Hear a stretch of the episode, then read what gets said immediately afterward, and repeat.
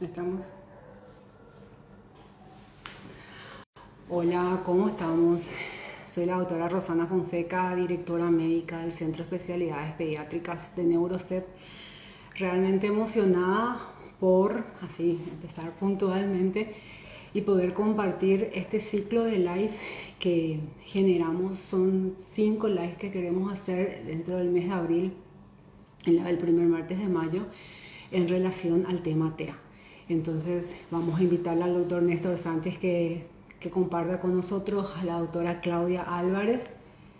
Esperamos que se vayan conectando y arrancamos.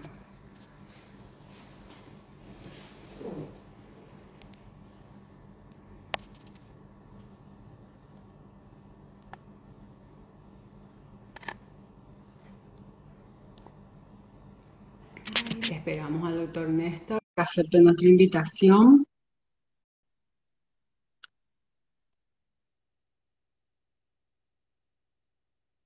Está Néstor. Hola, feliz a toda la gente que se está conectando, se está uniendo a este live.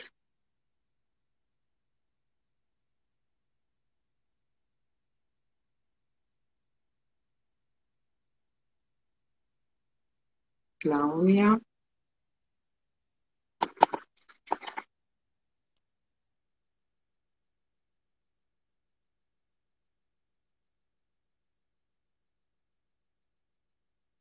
A ver, un ratito.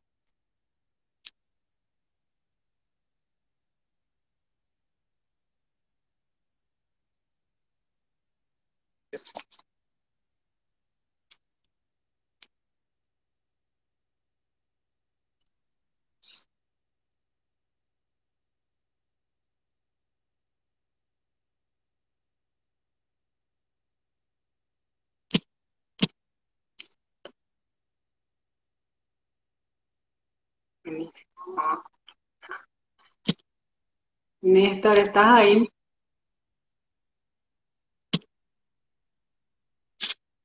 Yo le voy a ver si va, ¿no?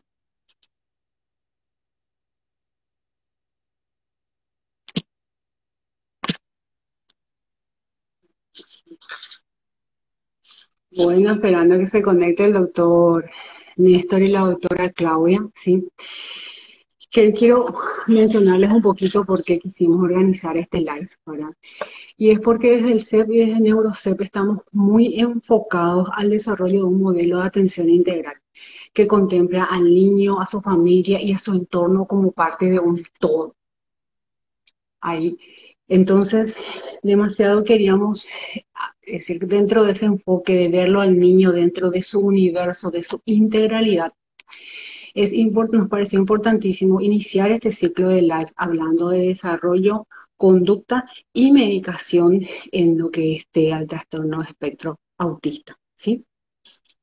El dos de abril se recordó el Día de la Concienciación, Día Mundial de la Concienciación sobre el Autismo, porque entendemos de que es un compromiso de la sociedad el adquirir conciencia de, de la situación que pueden tener estos niños y sus familias dentro de su universo.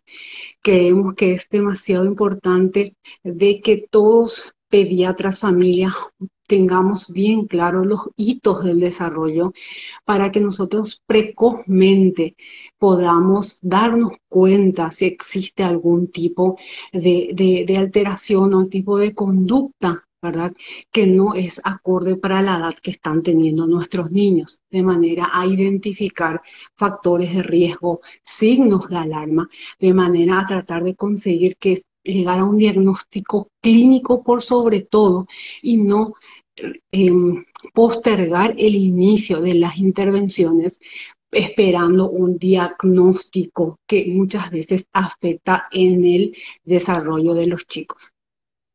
A ver si el doctor Néstor ya pudo unirse, la doctora Claudia.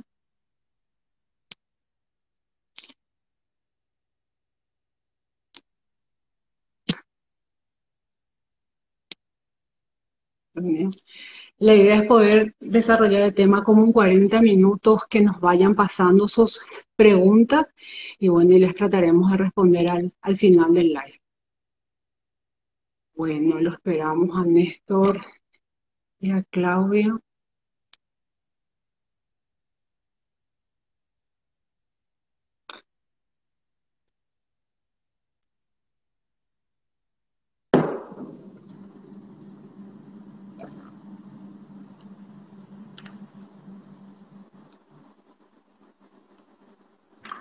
Estamos, parece, siempre como la primera vez, tienen nuestras, los problemas de conexión.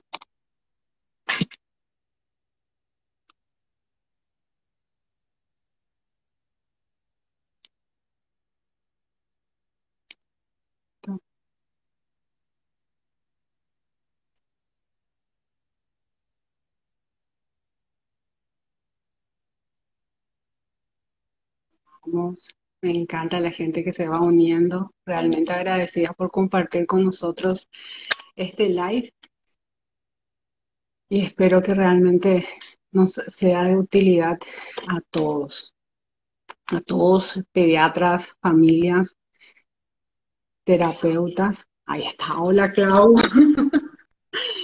la doctora Claudia Álvarez, bienvenida, especialista en T E A, médica, enfocada con un enfoque integrador y en alteraciones sensoriales. Bienvenida, Clau. Muchas gracias. Buenas noches.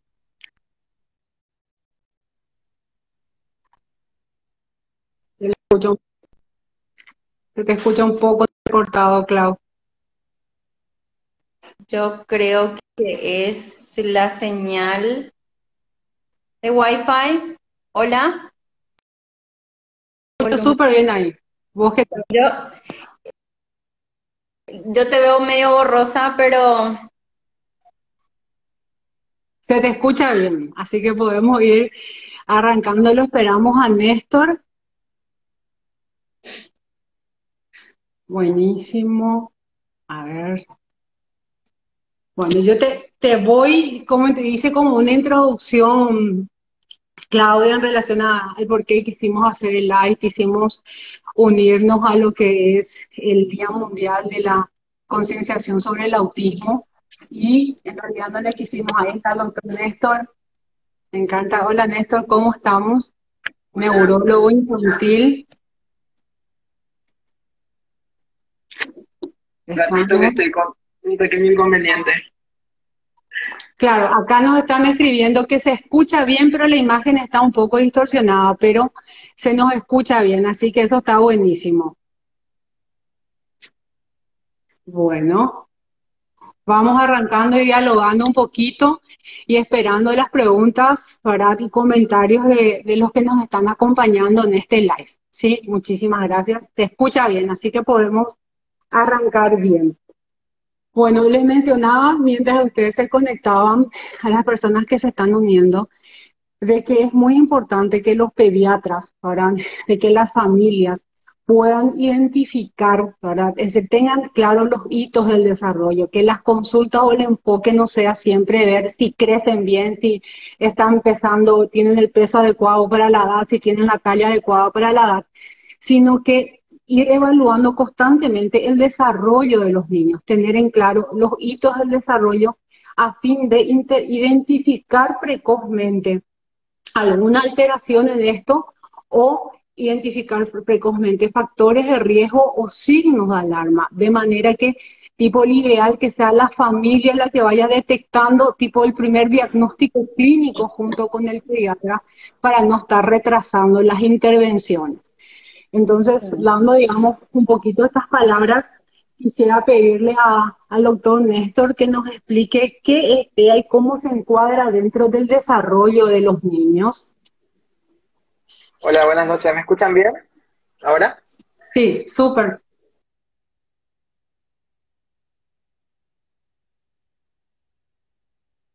Ahí se nos Creo fue. que está teniendo problemas de conexión.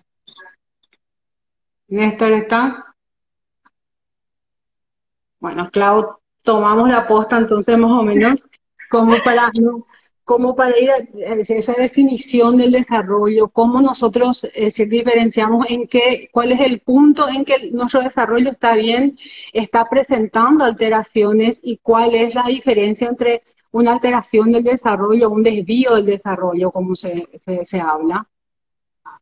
Nosotros hablamos de desarrollo eh, típico o atípico, o en el caso uh-huh. más gentil de decir un eh, desarrollo eh, esperado, ¿verdad? A un desvío del desarrollo. Y cuando hablamos de un desvío del desarrollo, nosotros tenemos, como bien mencionaste, hitos en el desarrollo que son necesarios, que se cumplan para que un, un sistema nervioso o un cuerpo completo, porque cuando hablamos de sistema nervioso la gente piensa que es solamente el cerebro, pero el cerebro tiene conexiones que van para, para todos lados. Entonces claro. nosotros lo que podemos eh, eh, fijarnos es en, en, el, en algún hito del desarrollo que no se está cumpliendo o en las señales de alarma que nos, nos cuentan cómo se está desarrollando ese desarrollo, ¿verdad? O sea, nosotros necesitamos que los niños cumplan ciertas, eh, ciertos requisitos porque el desarrollo es progresivo, es continuo, es, es secuencial. Entonces, si hay cosas que no se están haciendo como se deberían hacer, eh, yo creo que ya nos estamos, eh, ya tenemos señales de alarma que ameritan una evaluación del desarrollo, ¿verdad?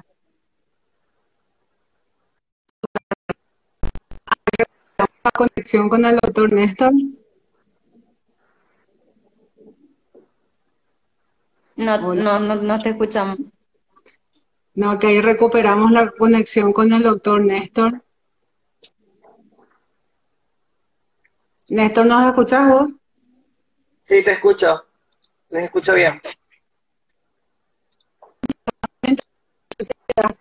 Las que identificar.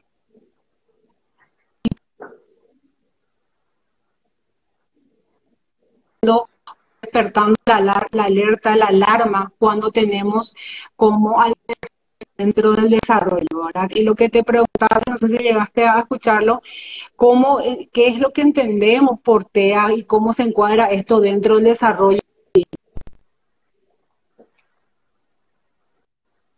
Sí, eh, sale, sale un poco entrecortado tu, tu parte. Eh, Claudia, ¿me escuchan bien? Sí, yo te, te escucho, escucho bien. Ah, ah. Okay. Eh, bueno, el trastorno del espectro son un conjunto de síntomas que se pueden asociar a algunos trastornos neurobiológicos y la que tiene es que tienen niveles intelectuales muy variados. Por eso es que es, eh, se lo llama trastorno del espectro, ¿está? Eh, uh-huh. En este... Eh, De, de una clasificación general que se llama trastornos del, del desarrollo, que son un grupo de trastornos identificados, cada uno con su síntoma guía, y eh, que en cierto momento del desarrollo se van confundiendo también. Y así está el trastorno del espectro autista, que es el, digamos, la A D I R, porque es la más frecuente ahora, el, el déficit cognitivo, el retraso mental, el T D A H, el trastorno de la integración sensorial, los eh, trastornos porticmotores, o sea, son varios, y que estar todos juntos acompañándose o como o como comorbilidad, ¿verdad? Eh, y también dentro de esto del desarrollo se encuadran, como el desarrollo tiene cuatro, digamos, clasificaciones. El típico, que es motora, eh, psicomotriz, lenguaje y socialización van juntitos, digamos, van haciendo las cosas de acuerdo a su edad. Trazo, que es cuando to todos los componentes se, se eh, van retrasados, ¿verdad? Por ejemplo, tiene seis meses y no sostiene la cabeza, diseño, algo así. Y está el desvío del desarrollo, que es donde corresponde eh, están este tipo de trastornos como el trastorno del espectro autista. ¿Por qué desvío? Porque lo motriz sigue bien, lo psicomotriz está, lo adaptativo está más o menos, pero el lenguaje y la socialización es como que hacen un desvío, siguen avanzando, no se frenan, ¿está? El niño va mejorando, pero no va adquiriendo desarrollos como, como tiene que ser, o sea, con el objetivo de socializar, porque el desarrollo es eso, la punta, o sea, la, la meta del desarrollo es la socialización, y para eso utiliza todo lo, sen, lo sensorial, todo lo motriz, todo el lenguaje y todo lo comunicativo para lograr eso. Ya, no, perfecto. Pero entendió mucha idea, y si de repente alguien quiere que aclaremos algo que fue diciendo el doctor, nos escribe y lo vamos repitiendo.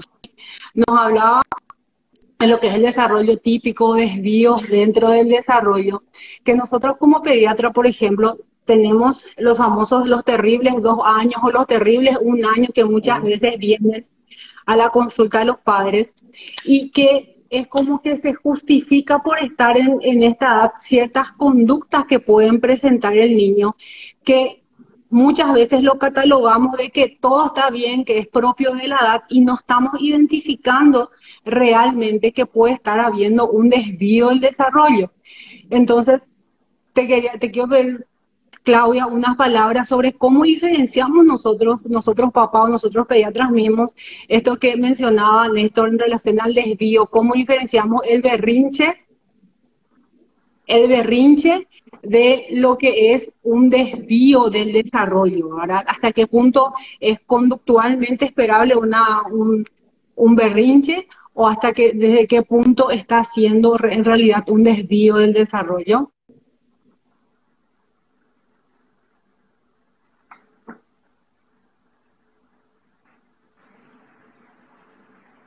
Me... Hola, Clau. Hola, yo me desconecté, perdón. Ahora recién me, me conecté otra vez. No, te decía que mencionaba, Néstor, el tema del, del, de los, del desarrollo, ¿verdad? De los tipos del desarrollo típico y de lo que se llama desvío del desarrollo. Y muchas veces nosotros en consultorio, los papás están los terribles dos años, los terribles un año, suelo decir yo, en que los chicos ya empiezan a entender más lo que quieren y no magnifican eh, si es bueno o malo, y empezamos con los llantos, con que se creen milanesas, suelo decir que dan vueltas en el piso. Pero hasta qué punto nosotros tenemos que, digamos, desde cuál es el punto que en el que se diferencia, como un berrinche normal para la edad, a un desvío del desarrollo de este chico, de manera que nosotros como pediatras o como padres tengamos que despertar el alerta? Básicamente los berrinches propios de la edad, ¿verdad? Porque yo siempre suelo hacer la broma en el consultorio, incluso nosotros los adultos tenemos berrinches cuando nos dicen que no, que no podemos comprar algo o la tarjeta no, no nos pasa, ¿verdad? Ya tenemos un, una... ¿Qué son los berrinches? Los berrinches son una forma de reaccionar a la frustración, ¿verdad? Y eso está dado por el nivel de maduración que tenga esa persona. O sea, como bien mencionaste y describiste, eh, a la edad de dos años, entre los dos y los tres años que se produce en el desarrollo normal de un niño, se produce la independencia física, motora, tienen un, una fortaleza más, ya, ya pueden caminar solos, ya saben trepar, de repente prueban trepar y les parece re cool trepar, ¿verdad? Y aunque sea a un lugar peligroso, no miden el, el, el peligro, bien, pero para ellos es súper divertido. Cuando nosotros les decimos que no trepe, ahí viene el berrinche propio de la edad, ¿verdad? De que es un niño que, que está queriendo explorar. Cuando nosotros hablamos de un desvío del desarrollo, una sofistea, ¿verdad?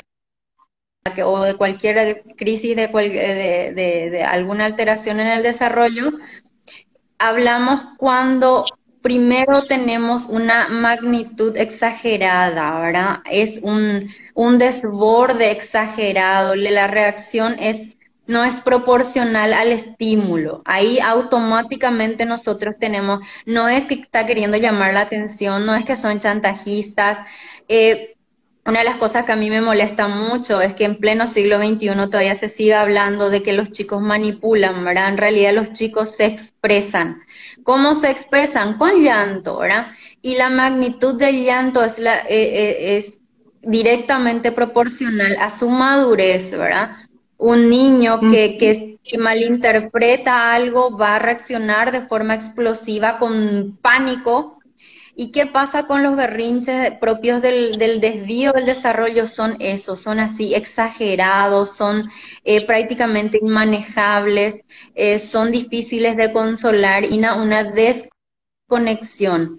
Eso es muy importante tener en cuenta. Los niños eh, en, en etapa de desarrollo normal, con desarrollo típico, ellos cuando hacen un berrinche mantienen la conexión con el, con el cuidador o con el adulto a cargo, porque ellos están buscando eh, modificar la respuesta o están buscando una respuesta. Cuando hay un desvío en el desarrollo, hay una desconexión de eso, es, es mi explosión y yo, Y, el, y, y lo que me detonó y nada más. O sea, es, son, son crisis, nosotros le llamamos crisis, no berrinches, porque eh, no hay, o sea, se puede negociar hasta cierto punto, pero hay una desconexión total de, de yo suelo describir el, la, la, la crisis típica, es cuando se tiran para atrás, no miden lo que hay atrás, o sea, no es que se dio la vuelta, miró, acá me voy a tirar, qué gusto, no, se tiran para atrás, se revientan la cabeza, uno trata de llamarle por su nombre, no hay conexión visual, no hay consuelo, no, no buscan el, el, el, el, vamos a decirle, la contención de la persona que está, hay una desconexión total y generalmente eh, viene con, con ese... Um, con esa sobrecarga de, de, de el desborde emocional, ¿verdad? Que incluso con la contención del adulto les cuesta manejar todavía, o sea, no se consuelan fácil. Sí, sí, se, sí, se reentiende y, y lo hablamos y es importantísimo resaltar, es decir, la forma en que consolamos y la forma en que los papás, digamos, mantienen, digamos, la emocional, la estables emocionalmente para poder contener y de manera que realmente podamos magnificar, entiendo, si el niño es consolable o no, porque si el niño está, digamos, desorganizado en el berrinche, los papás están más desorganizados, creo que no sabemos quién tiene que contener para poder, digamos, el evaluar o magnificar realmente ese, ese, esa respuesta exagerada del niño, como lo mencionas. Y ahora tenemos el otro espectro que solemos ver dentro de la consulta pediátrica, de que es como que como papás demasiado queremos que nuestros hijos sean más inteligentes, que sean especiales, que sean diferentes, ¿verdad? Y vienen a la consulta de repente padres que te mencionan, no me hace mucho caso mi hijo, pero es, está jugando todo el día y está, le encanta ordenar, doctora. Tiene un año y medio, por ejemplo, el niño me dice, le encanta ordenar las cosas por colores, le encanta ordenar su, sus pañales, le encanta ordenar nuestros zapatos.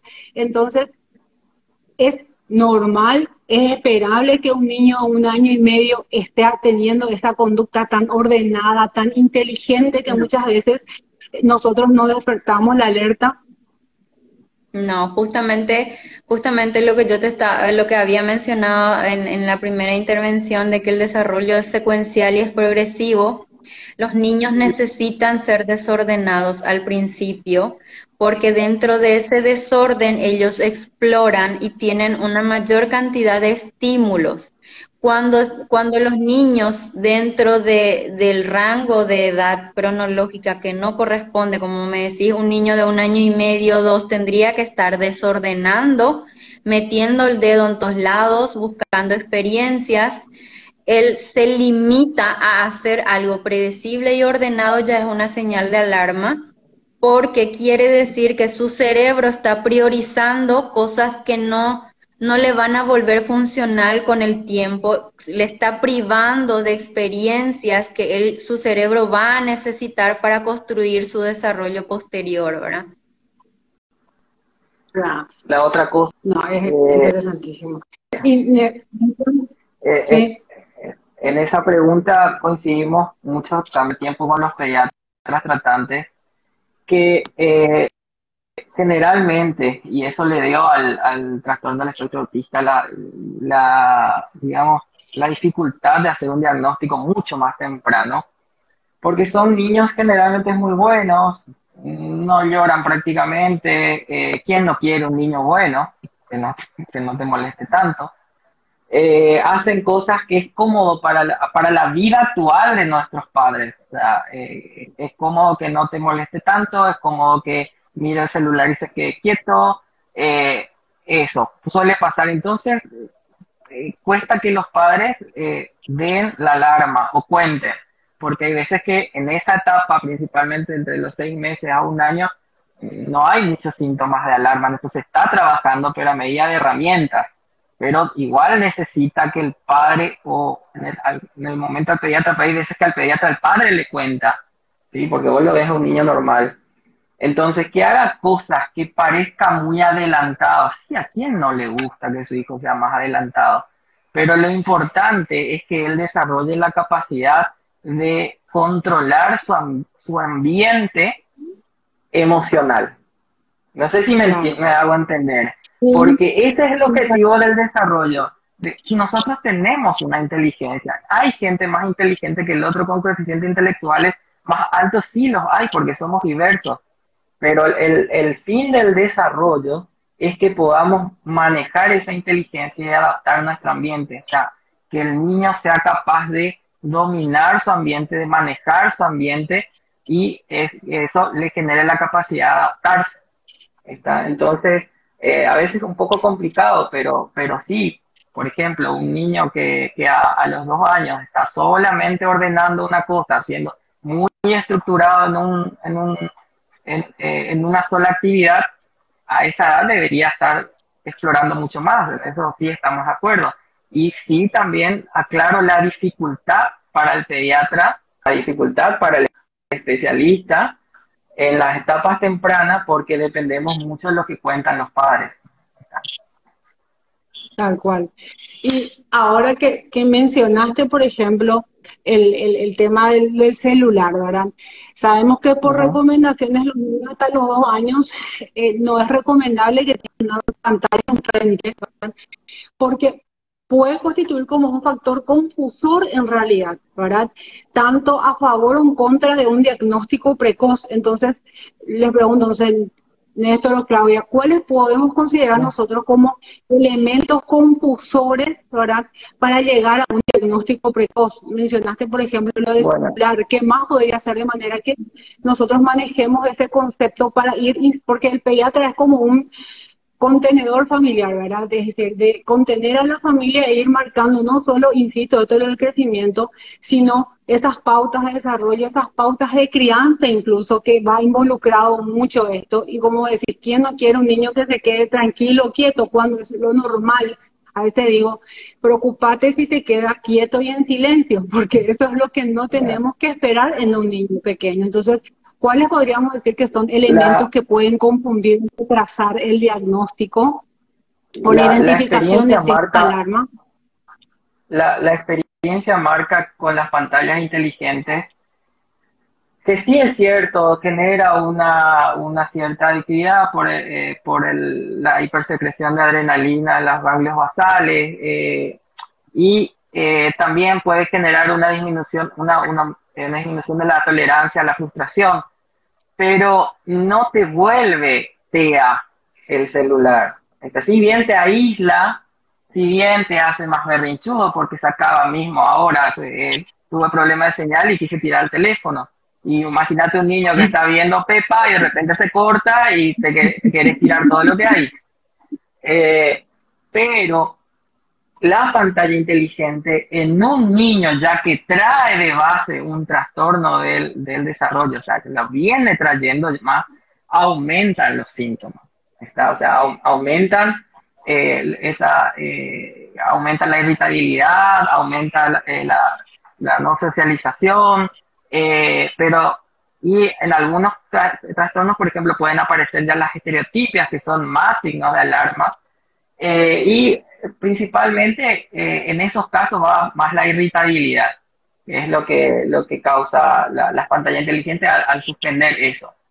Eh, pero eh, hay que sacar un poco el mito de que las pantallas inteligentes te vuelven T E A. No te vuelven T E A, te, te dan ciertos síntomas, pero una vez que uno empieza a limitar y a estimular correctamente, el niño va abriéndose. Eso es el caso de que tenga un desarrollo típico. Pero ponele, eh, Juan, que tiene un año, siete meses, eh, ya no venía hablando bien. Sí, se, expre se expresaba un poco, te mira, responde al nombre, le metes celular. y está un autista que entra al consultorio y dice, eso es T E A, es T E A.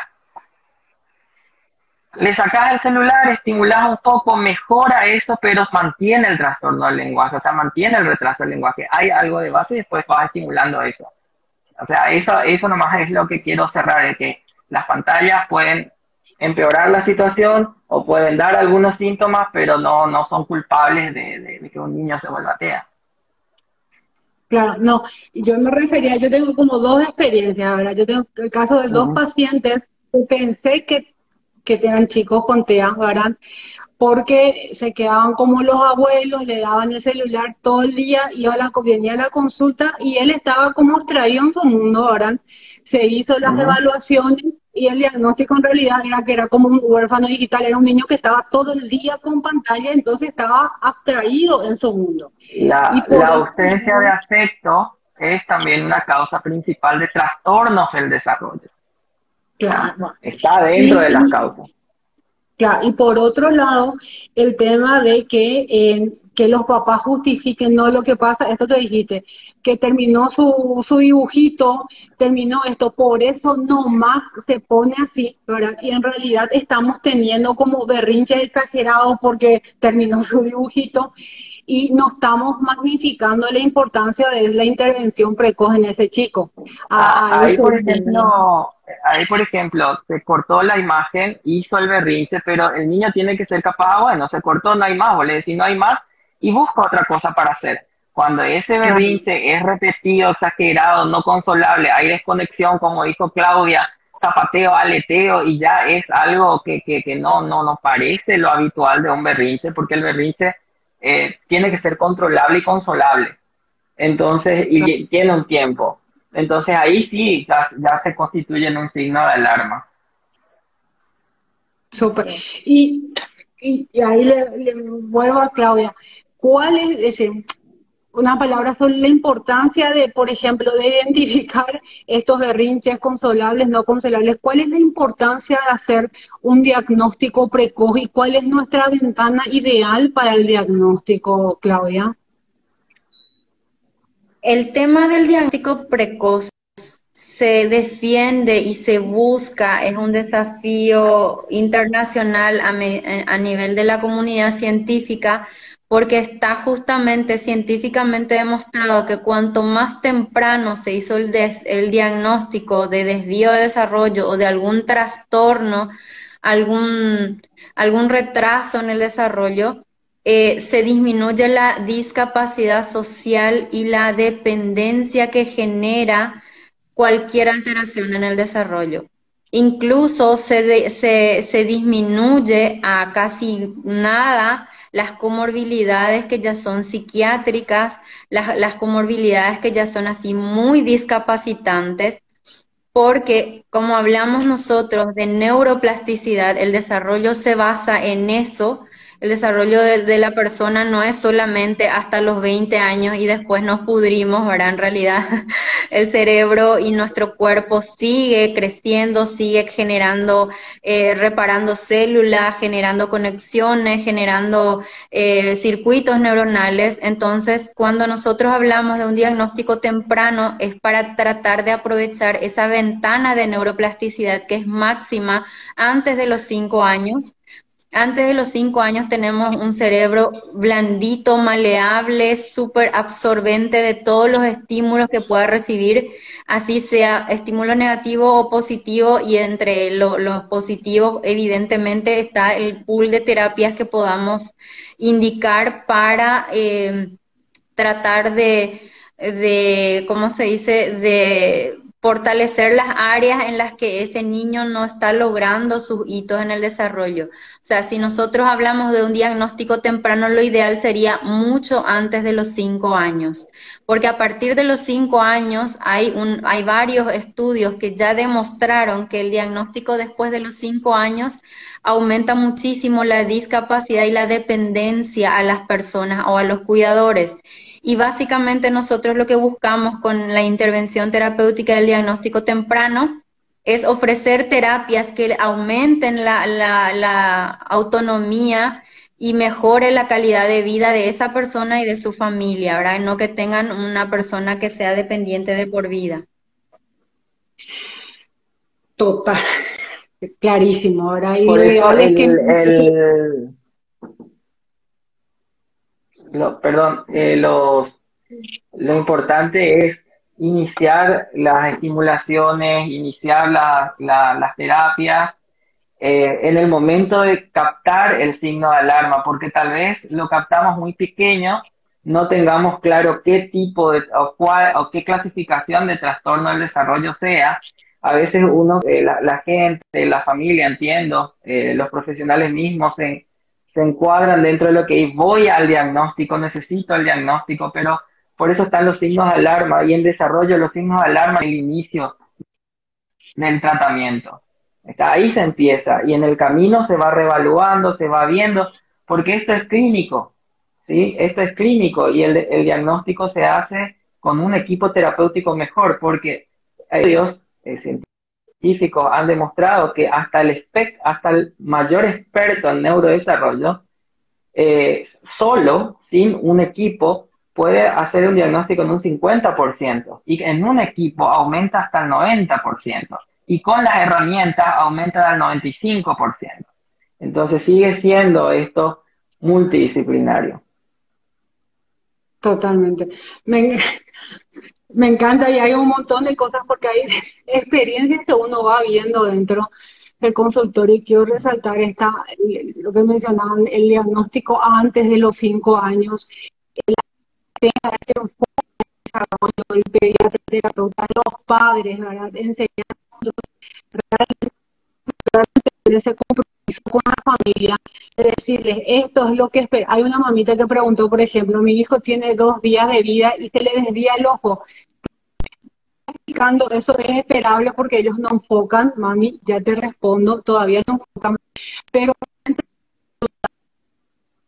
pediatras se integren en explicar e ir evaluando o ir trazando los objetivos de desarrollo que podamos tener para llegar a este diagnóstico. Eh,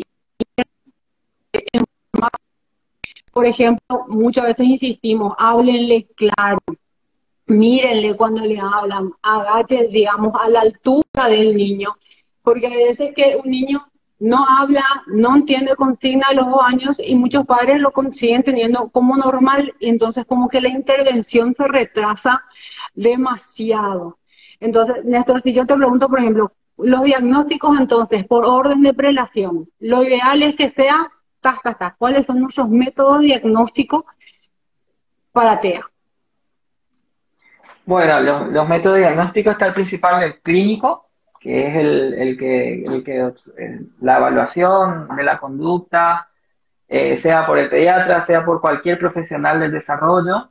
Eso es lo clínico, ¿verdad? Que es lo que manda al final, pero después estamos apoyados por, eh, por herramientas, y a eso se llaman los test. Los test son herramientas que nos ayudan a ir guiando más el diagnóstico y para que todos tengamos como un consenso, ¿sí? O sea, se interpretan otra vez. Entonces, eh, tenemos los test screening, ¿sí? Que son, digamos que entre un grupo de niños que vos tenés en un jardincito, ¿te acuerdas de Manitos al Viento? Teníamos el, el grupo de niños, pasamos el screening a todos y ese screening nos va a decir, bueno, de diez niños, cuatro tienen síntomas de alarma, ¿sí? No les da el diagnóstico eso, sino que dice, bueno, a estos tres niños vamos a hacerle una evaluación más profunda.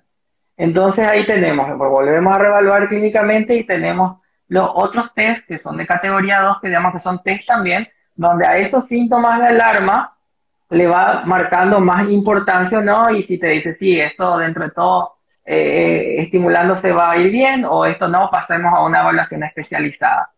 Y tenemos los test que son ya más, eh, más estudiados, estandarizados, largos, y que tienen también una indicación, y ahí está el famoso A D I R, ¿sí? El A D I R, que es una entrevista para padres, se hace con un profesional y los padres son solamente, y, y el A D I dos en este, en este momento, que es eh, son un grupo de, este, de juegos y estrategias eh, que lo hacen con el niño de acuerdo a la edad y si tiene lenguaje o no.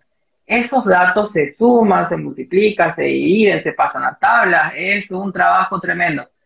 Y esos resultados se comparan otra vez con los criterios clínicos del D S M cinco o del C I E diez para ver si cumplen los criterios. Por eso incluso hubieron veces que test de A D I R dos dieron positivo, pero en la clínica no da. Entonces vamos buscando otros diagnósticos, vamos estimulando. Estos test lo que nos ayuda son cuando tenemos dudas clínicas, cuando eh, no, no es tan clara la cosa y tenés que ver si va para un espectro de lenguaje, para un espectro autista, para un déficit cognitivo. ¿Por qué?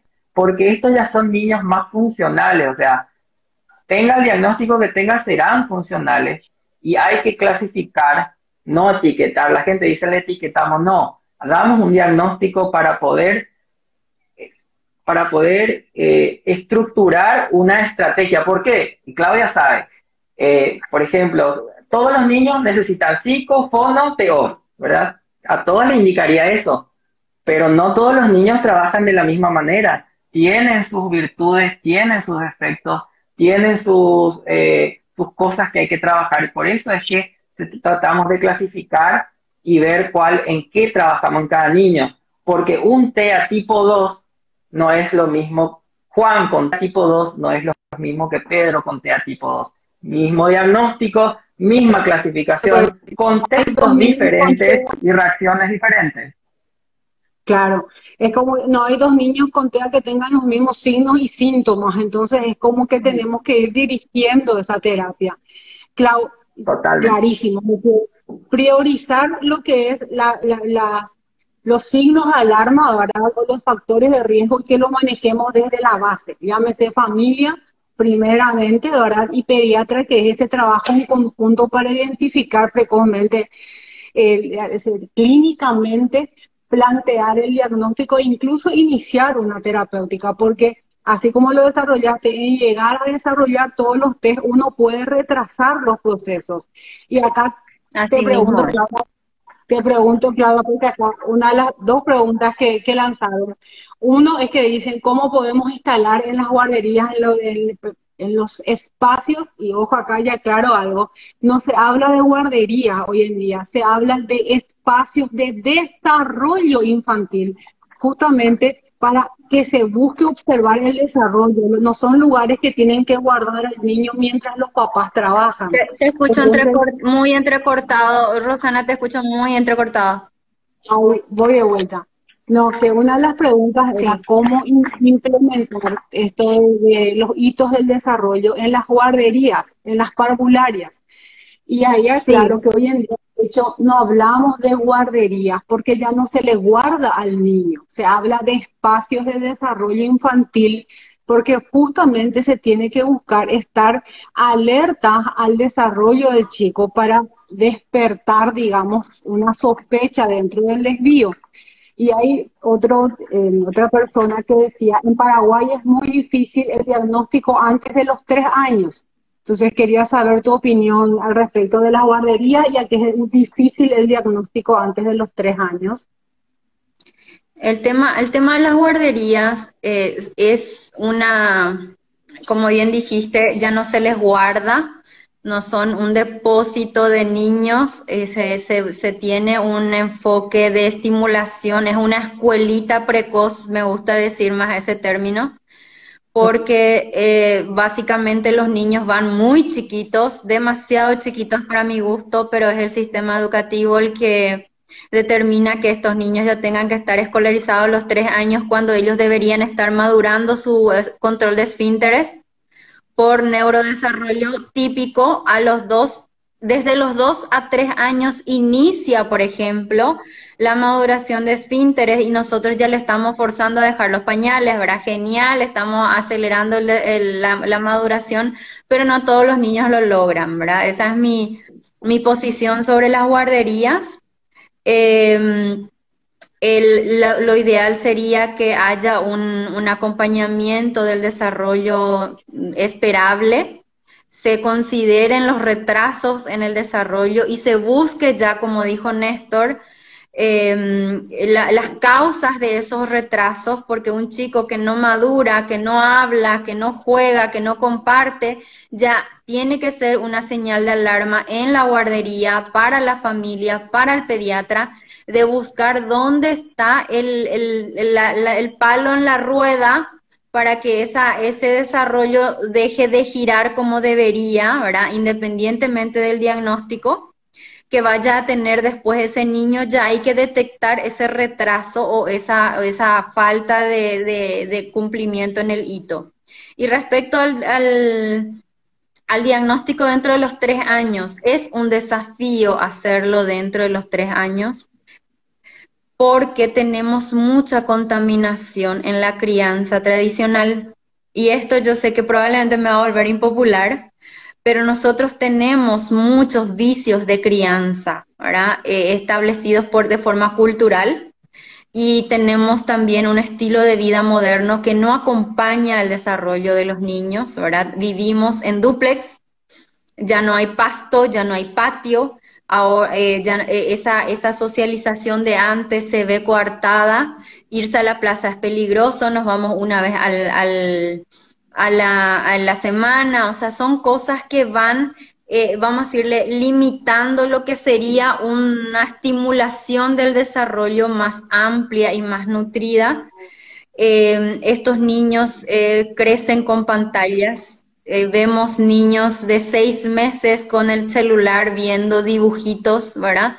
Son niños que se están privando de un montón de estímulos que deberían recibir, pero como bien dijo Néstor, ninguno de esos, de esas privaciones de, de, de esos estímulos causan T E A, pero sí eh, van creando señales de alarma, van, eh, vamos, a decir, vamos a decir, va de, desenmascarando lo que es, lo que es una base, una predisposición o una debilidad a, a, a, en lo que viene a ser el desarrollo, ¿verdad? Hay chicos que eh, se pasaron toda su vida viendo televisión, eh, nunca apagaron la televisión, pero son habladores pero y socialeros y tienen y son así el líder de la manada en la guardería, ¿verdad? O sea, es bastante complicado realizar el, el diagnóstico antes de los tres años por toda esa contaminación cultural, sociocultural que tenemos.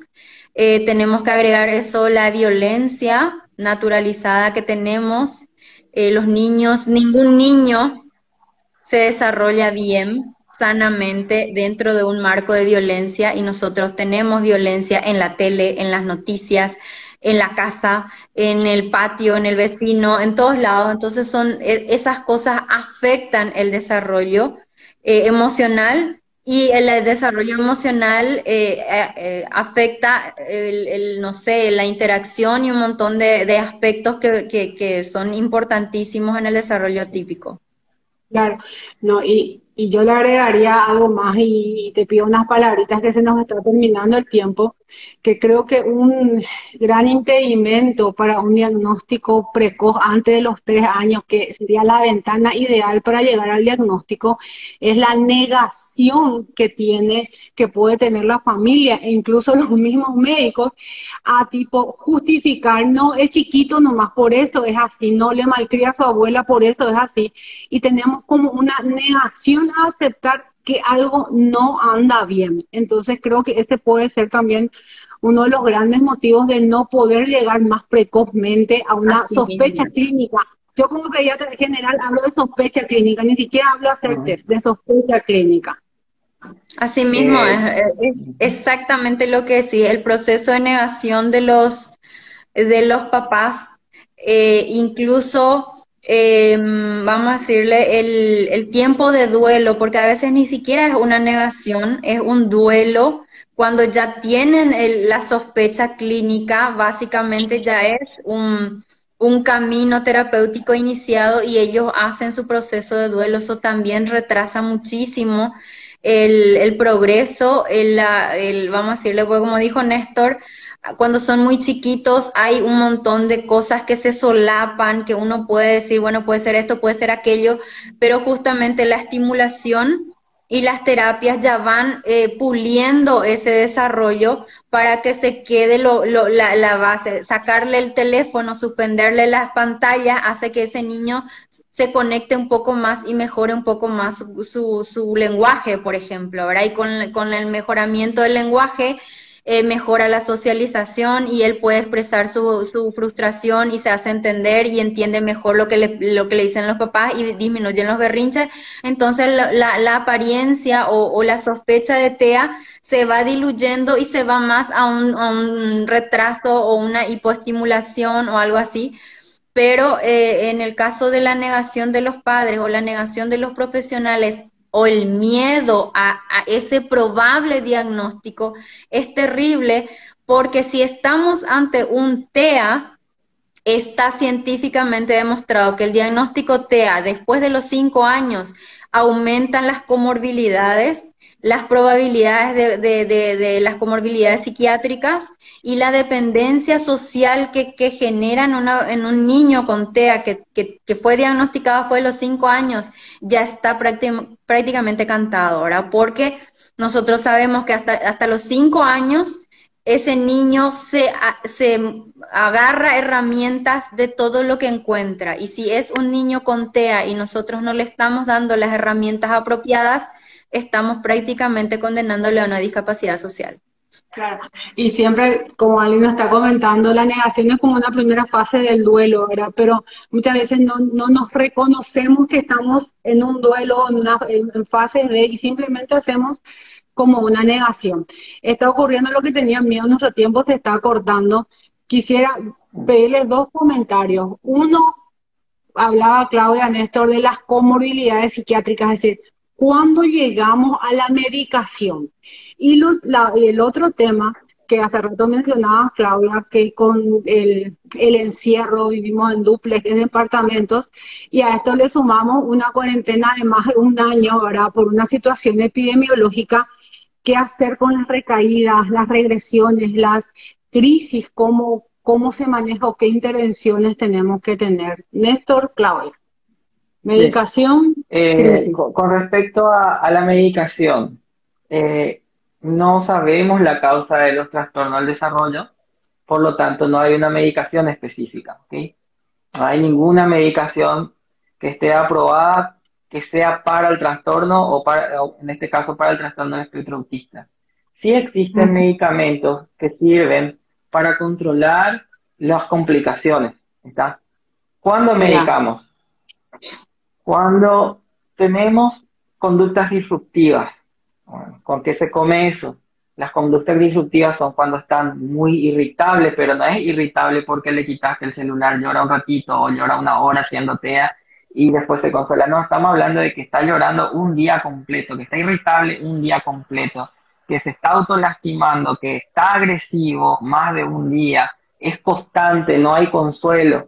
¿Sí? Eh, está violento, está agresivo, está impulsivo, eh, la, los padres dicen, eh, se pone muy nervioso y lo, la vena le va a explotar, pero, pero no le va a explotar nada, pero está en, esa, en, en ese contexto de, eh, de ira. Entonces ahí utilizamos ciertos tipos de medicamentos como la risperidona, el aripiprazol o el clonazepam, hablando siempre de menores de cinco años en este caso. No tenemos muchas herramientas de fármacos, o es la risperidona en el país, o es la risperidona, o es el aripiprazol, o es el clonazepam en algunos momentos. Eso sería una causa, es para controlar eso, pero ni un medicamento va solo sin terapia, ¿está? Eh, es, eh, no, no, no funciona solo. Después, la, la, la otra es cuando hay trastornos del sueño. Los trastornos del sueño, que es todo un tema aparte, Es, son una de las causas principales de descompensación conductual en estos niños con trastornos del desarrollo, y a la larga después va a ir por problemas escolares, porque un niño que no duerme bien, no duerme bien el niño, no duerme bien la familia, y estamos todos muy mal. Nosotros sabemos que hicimos guardias, pero los padres no tanto, que cuando no dormís bien tu nivel de irritabilidad es bastante alta. Entonces eso a veces genera tantos problemas conductuales quedándose, pero si no se evaluó sueño, ahí pudiese estar la causa, y es la más frecuente. Eh, ahí se usa un medicamento que se llama melatonina, que es la misma hormona del sueño, que es un suplemento, no es un fármaco, es un suplemento, no crea adictividad ni nada de eso. También eh, están las convulsiones, obviamente, entre un veinte a treinta por ciento de niños con trastorno del espectro autista pueden tener crisis convulsiva y pueden tener un electroencefalograma patológico, que eso se interpreta otra vez y bueno, puede, puede tener un anticonvulsivante, de acuerdo a lo que sea, pero generalmente son crisis controlables, o sea, y el mismo medicamento puede ayudar en la conducta. Y la, digamos eso, y con respecto a la medicación, hay uno que está de moda, en todo, en neurología está, está, hay moda, y uno de ellos es el aceite de cannabis, ¿sí? El aceite de cannabis eh, está, digamos, estudiado, se utiliza a dosis muy bajas, más bajas que la epilepsia, y generalmente se usa en los trastornos del sueño también en niños con trastorno del espectro autista. Mejoran ciertas conductas, pero tampoco está demostrado que lo curan. Entonces, eh, digamos, ah, y los, una de las comorbilidades importantes como el, eh, los, los tics, los tics motores, los trastornos de movimiento, utilizamos también algunos medicamentos en el caso de que estos tics sean, eh, que impidan la funcionalidad del niño. Digamos, esas son las cosas grandes yeah. para, para saber de medicación. Súper claro, clarísimo. Claudia, en relación a las crisis, a las recaídas, a las regresiones que lo hemos observado con toda esta cuarentena, comentario. Lo que pasa es que nosotros recibimos, o sea, yo personalmente y con los compañeros con los que estudié, todo lo que estudié, ¿verdad? Recibimos el concepto de espectro como un alivio, porque antes era, el diagnóstico era, cumple criterios para autismo, cumple criterios para Asperger, cumple criterios para T G D no especificado, cumple criterios, o sea, teníamos que sumar cosas y si no sumaba teníamos que ver dónde sumar otra, dónde otras cosas, o sea, nosotros teníamos una, una, una dificultad ma mayor para encajar síntomas de, o, o, o signos de, dentro de un diagnóstico. Este tema de espectro nos da a nosotros una versatilidad más, mayor para en, eh, entender que hay una variabilidad de, de síntomas, como, dijeron, como dijo Néstor hace rato,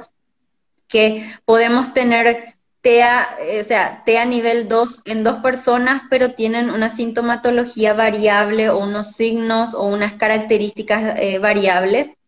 Y también en el tema de, la, de las regresiones se ve lo mismo. O sea, así como hablamos de espectro clínico, también nosotros tenemos que considerar que el, las habilidades se van eh, adquiriendo por estimulación, por estrategias aplicadas terapéuticamente y de forma eficiente, quiere decir que ese niño va aprendiendo, pero constitutivamente él no, no, no, no le nace, no le fluye, por eso tiene el diagnóstico de T E A. Entonces, ¿qué quiere decir? Que ese esfuerzo de, de, de recurrir a esas estrategias aprendidas, practicadas terapéuticamente, en algún momento se ven, vamos a decirle, colapsadas o sobrepasadas por las demandas externas o internas. Muchas veces hay regresiones por procesos internos de los niños, de las personas. Entonces, ¿qué pasa? Se van perdiendo otra vez esas habilidades que ya fueron ganadas y es como que se va retrocediendo en las características que ya se fueron superando, ¿verdad? Entonces, ¿qué se hace en esos casos? Siempre, de hecho, en todo, en todo, en todo, hasta en, en, no sé, yo creo que en pediatría, cuando hay un diagnóstico de diabetes, eh, o en geriatría, cuando hay un diagnóstico de diabetes, siempre se reevalúa, ¿verdad? Más allá de la, del área donde nosotros estamos trabajando, en la medicina o en la terapéutica, siempre la reevaluación no es, es para corregir el diagnóstico actual, para ajustar las terapias, para ir modificando las cosas para que el paciente se sienta mejor. Entonces, cuando nosotros tenemos una, una crisis de recaída, lo esencial es reevaluar, buscar las causas probables que pudieran detonar esa, Y, y una de las cosas que yo les suelo decir siempre a, lo, a los terapeutas que trabajan conmigo y a los, a los padres, es que cuando nosotros tenemos una regresión, ¿qué nos está diciendo ese paciente? Ese niño nos, o esa persona nos está diciendo que algo de lo que ya le dimos le está faltando, que hay que volver a darle, sea lo que sea de, de, de, de, la, de la terapia, y que también eh, es una oportunidad de reevaluar y de re, reorganizar lo que estamos haciendo. Muchas veces entra la desesperanza, los papás se desesperan porque él no era así, él estaba mucho mejor, y yo siempre les digo, se reevalúa y se vuelve a intervenir. O sea, eh, así como mejoró, puede volver a mejorar una buena re evaluación y una buena intervención otra vez, ¿verdad? O sea, es, vamos a decirle, es un retroceso, pero después para tomar impulso sería la idea de una reevaluación, ¿verdad? Claro, pero como justamente pregunta alguien, es reevaluar y reorganizar terapias, pero no abandonar terapias por la frustración no. del retroceso. Eso Genial. sería... La... Eso, se nos no, puede se nos puede va a cortar en un minuto y tipo nos reconectamos como para hacer un, un englobe, ¿verdad? Sí. Es un englobe, ¿sí? Un, una visión global, ¿verdad? Eh, sí. A lo que comentaban, es negligencia del profesional que le veía si no hizo un diagnóstico precoz. Eh, ¿Qué comentario a eso? Yo doy mi, mi, mi visión de que en el desarrollo hay muy poca gente bien formada, entonces las evaluaciones son más complicadas. Bueno, entonces, ahí, si ahí te apoyo, te apoyo, Ana, y es cierto. Lo, el desarrollo aquí en Paraguay es muy nuevo, tal vez, no sé si cabe tener diez años de gente que se va, que va, que vino y que va, va estimulando el desarrollo. Si bien es cierto, cuando, cuando empezamos a atender, yo cuando empecé la residencia en el hospital Acosta Ñuga, allá por el dos mil once, eh, diagnosticábamos recontra tarde, ocho, nueve, diez, once, doce años. Eh, hay, que, hay, que, hay que hacer también de que todo esta, este movimiento del desarrollo hace que tengamos esta discusión ahora al menor de cinco. O sea, claro. eh, eh, hay mejores nociones, se, se levantan los signos de alarma más rápido, eh, de por ahí el residente que sale ahora del hospital de, de, de pediatría ya tiene mejores conceptos, ya escucha todo el tiempo T E A, eh, o escucha todos los signos de alarma de, de, del desarrollo, entonces ya tiene menos miedo de decirle al papá, ¿sabes qué, papá? Viniste por una diarrea, te vas con este medicamento, pero llévale a una fono, llévale a una psico que te estimula, hay algo raro que no me gusta, ya con dos, tres años aprovechando una consulta. Entonces creo que hubo una mejoría, falta muchísimo, eso sí, somos muy pocos los especialistas en desarrollo, pero no hay que tampoco tirar atrás lo que se, se vino haciendo en este tiempo. Sí, yo eh, dentro de la práctica médica estoy viendo ya eh, en el C E P o en otro lugar donde trabajo, niños que me llegan con un año, tres meses, y eso es muy importante. Porque quiere decir que alguien levantó la alarma, y eso es lo importante en menores de tres años. Listo, hay una pregunta que decía que ¿por qué tenemos miedo a dar el diagnóstico en menores de tres años? ¿Y por qué no corresponde? Porque todavía hay que darle chance, porque todavía hay que limpiar ciertas cosas, porque hay que ver el contexto del niño, estimular y después, re, después reevaluar. No, en esta parte de la medicina no estamos peleando por un diagnóstico, no es saber si es influenza, COVID, O, o, o otro para tal, una estrategia diferente, sino que es, dentro de todo, darle una mayor funcionalidad y evitar la discapacidad social. Tal cual, tal cual. ¿Un comentario, Claudia? Como para ir cerrando. Me, me quedé preocupada por lo que dijiste, pero una de las cosas que yo suelo eh, hablar mucho y me, me lleva bastante tiempo en el consultorio es eh, el, el, el cuidado de los padres, ¿verdad? Porque vos, o sea, ustedes quizás también saben que es el, la, la actitud de los padres la que, la, la que básicamente determina la terapia que va a recibir ese niño. O sea, si nosotros eh, tenemos ante nosotros unos padres que esperados, como dijiste hace rato, Rosana, es que están eh, desregulados ellos, evidente que ese niño lo que recibe es esa desregulación. Y en el caso de las regresiones, ese niño que está en crisis de desarrollo y que está teniendo una reversión, o un, se está yendo en reversa, es como que está subía cuesta arriba en, en, en la colina y de repente va retrocediendo y se desespera. Por eso, si los padres tienen esa actitud de desesperación y desesperanza, eso le transmiten. Y estos niños, eh, estos niños con T E A, eh, no están desvinculados eh, totalmente, están vinculados de forma diferente. Ellos no es que no escuchan lo que nosotros decimos, ellos escuchan y, y eligen qué escuchar. Entonces es muy importante cuidar ese detalle de la, de, como dijo Néstor, de la estimulación, de, de priorizar la funcionalidad y disminuir la discapacidad de ese niño más allá de los rótulos y más allá de lo que nosotros estamos viendo ahora, porque de repente eh, vemos un chico que está muy afectado, que no habla, que está súper desregulado, y eso le da cierta desesperanza y desesperación a los padres, pero yo siempre les digo, busquen, sigan buscando, investiguen, eh, hagan las terapias, si no, si no ven resultados, cambien a otras terapias. Estos niños... Eh, necesitan mucha estimulación y hay que aprovechar que son niños y que son maleables y que aprovechan mejor esa estimulación para que cuando sean... Porque todos quieren que sus hijos lleguen a la universidad, ¿verdad? Todos queremos que nuestros hijos lleguen a la universidad y trabajen bien y se casen, ¿verdad? Pero ustedes se imaginan los desafíos que, que, que representan para, para un niño con T E A todo eso. Y para cerrar, con respecto a... Hay, hay algo de la medicación que he visto acá en las preguntas. Eh, cualquier niño, o sea, los efectos colaterales de los medicamentos independientemente al, al, al trastorno del espectro autista o, o lo que tenga la persona. Toda, todos fármacos tienen efectos colaterales y en eso los médicos, principalmente los pediatras, también soy pediatra, tenemos el gran poder de que sabemos controlar y los citamos cada tanto y les preguntamos los efectos colaterales y los leemos y vemos.